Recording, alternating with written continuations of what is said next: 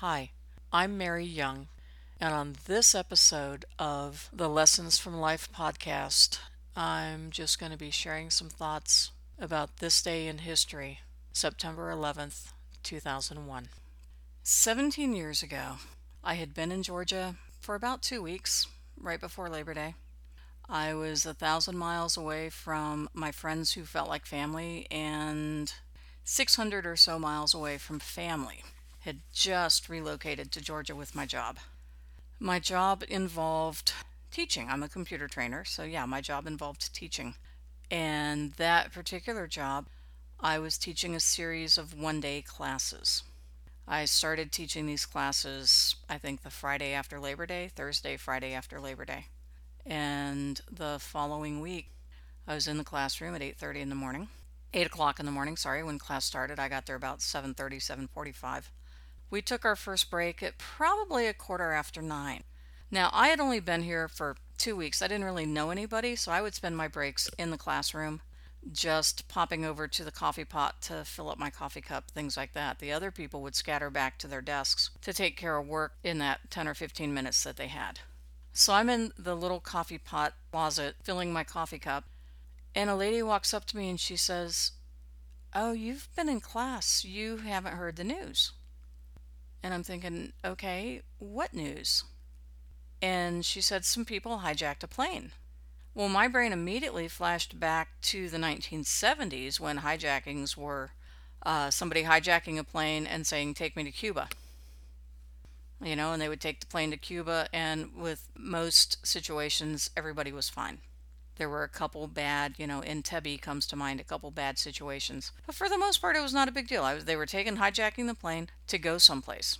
And so I looked at this woman like, well, where did they go? And she's like, no, they flew the plane into the Trade Center. And they've done it twice. And I just looked at her.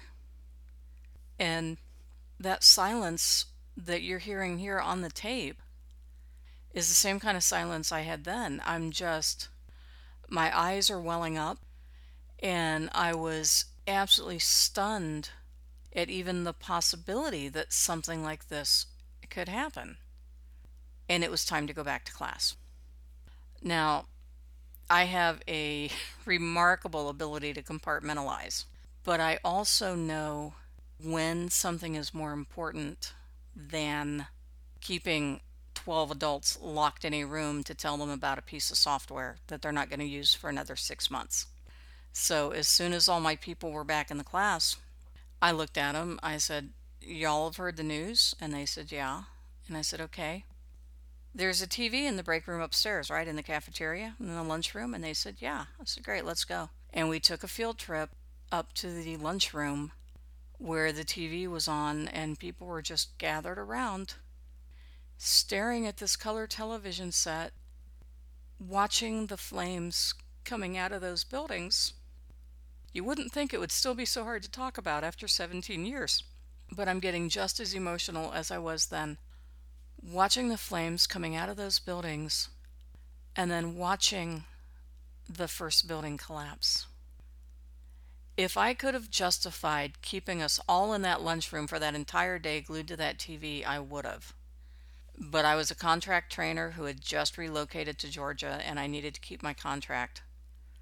So I looked at them and said, let's go back to class.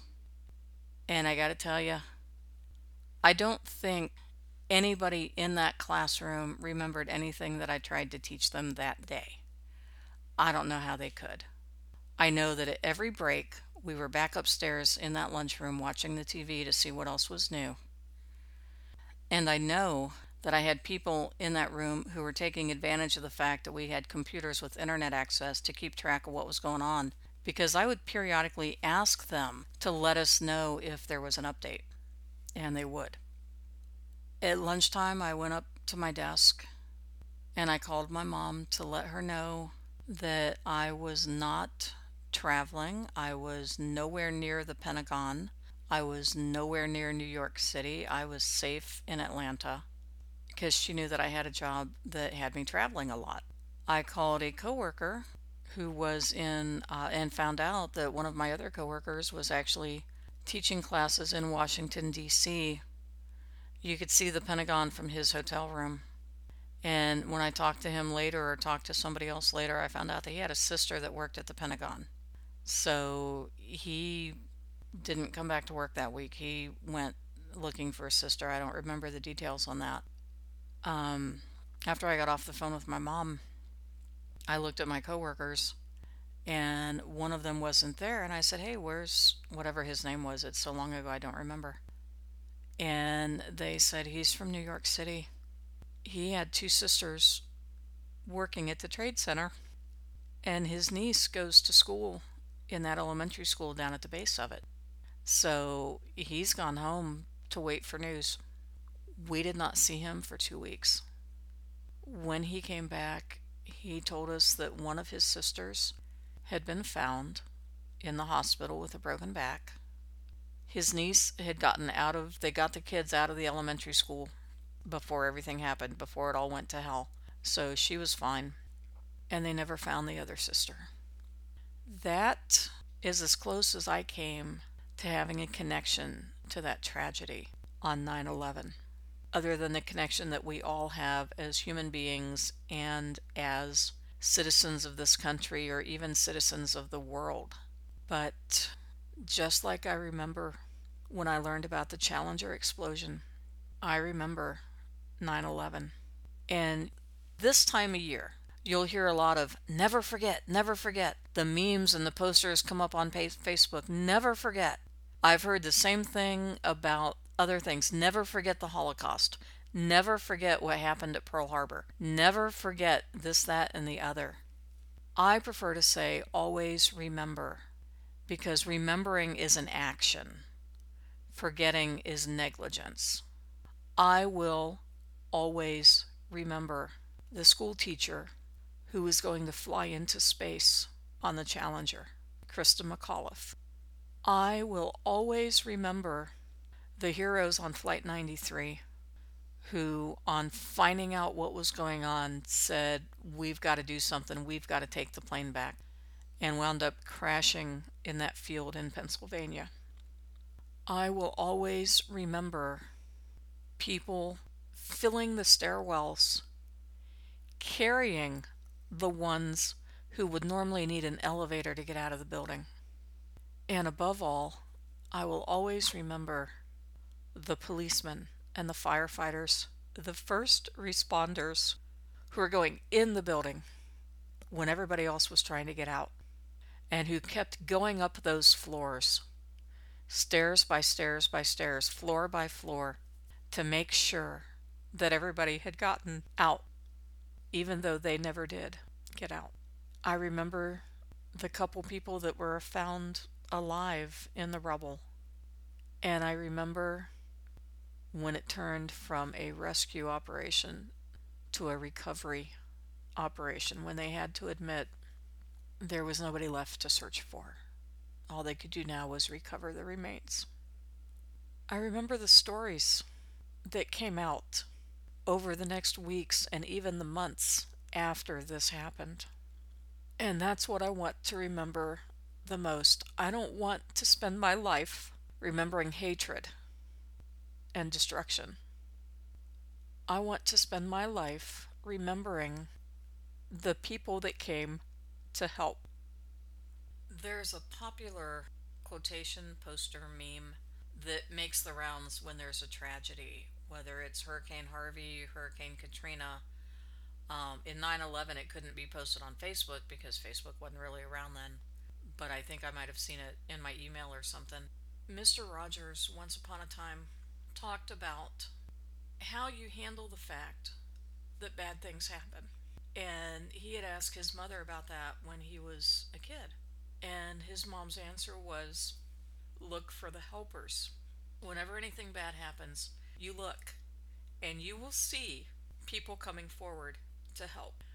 When I think about 9 11, after I'm done paying my respects to the memories of the people who died, through no fault of their own, just by going to work and being where they were supposed to be.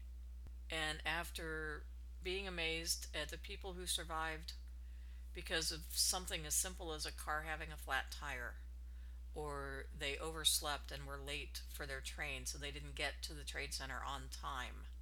Then I stop and I remember the helpers, the people who came from all over the country to assist in that recovery effort.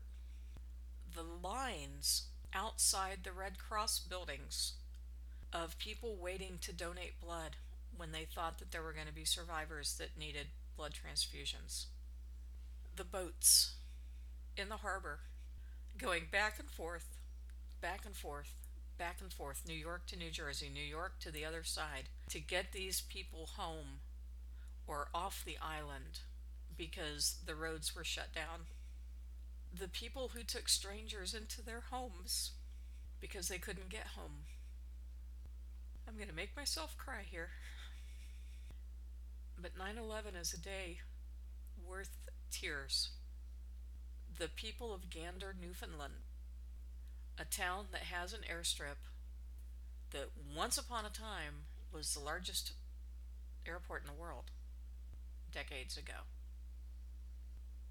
When the FAA grounded all flights, any planes that were in the air were told to divert to the nearest airfield. 7,000 people landed in Gander. Town population doubled when those planes landed. A little town in Newfoundland suddenly became home to strangers for what, about a week? I'd have to go back to Google and read it again.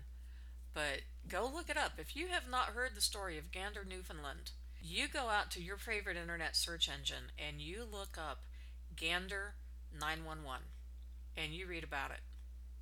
The mayor declared a state of emergency for the town. They opened up the schools as emergency shelters. Townspeople took people into their homes. Stores donated what they could.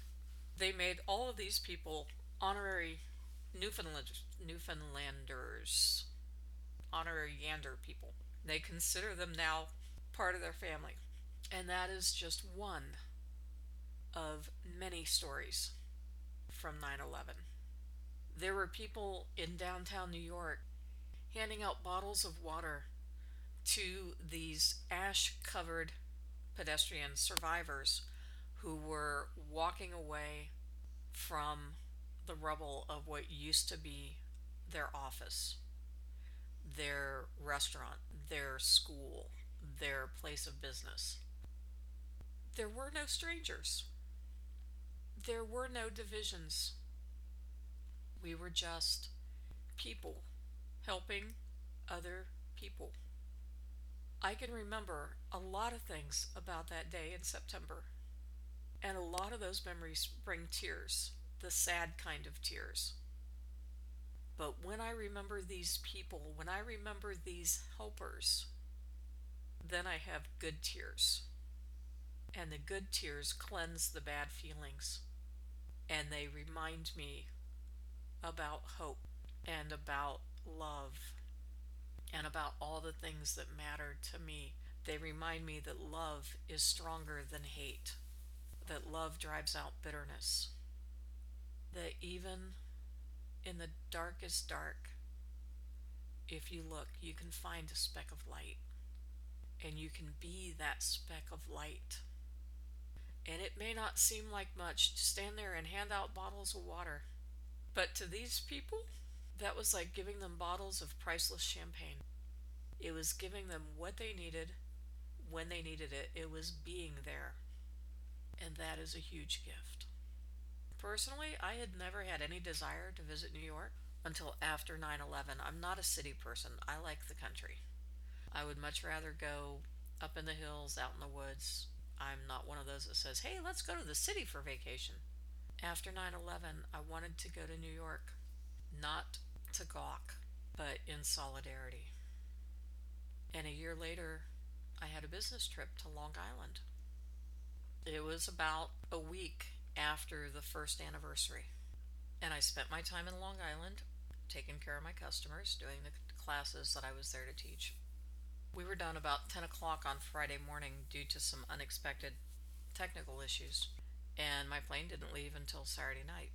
So I went back to my hotel, changed my clothes, and took the train into the city. I took the train into Grand Central Station and I started walking. And when I was done walking, I was at ground zero. It was just a big hole in the ground. They had had a memorial ceremony, and so there was a place where you could see some wreaths that had been placed. There was wooden fencing around the whole thing, so it wasn't very easy to look into the giant hole in the ground. But the part that astounded me was the signs. Printed, drawn by hand, stickers, pictures, signs, plastered to the walls. Some were still pictures of people that have been missing since 9 11. But there were so many posters of solidarity, of we're with you. There were flags from different countries hung on the fence with writing on them.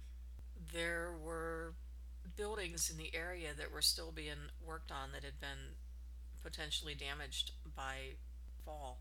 And they had some type of black netting, canvas, I don't know, draped over them. It looked like funeral shrouds. Except for one.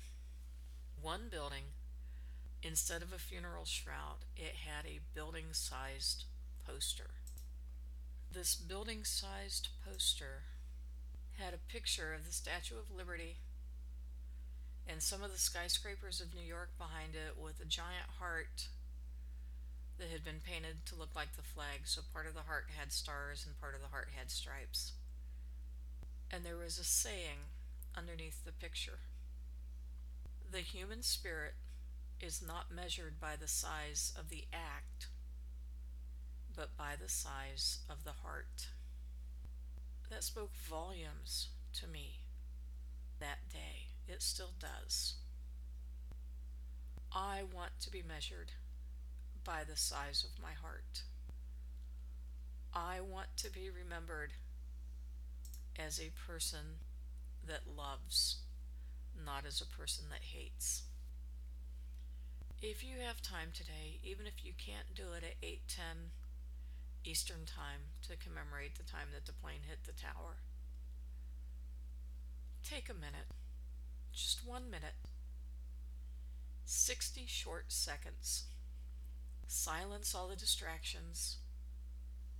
Sit there and think about those lives that were lost. And think about the helpers. And promise that you will always remember 9 11 2001. Not out of hatred, but out of love because these people deserve to be remembered.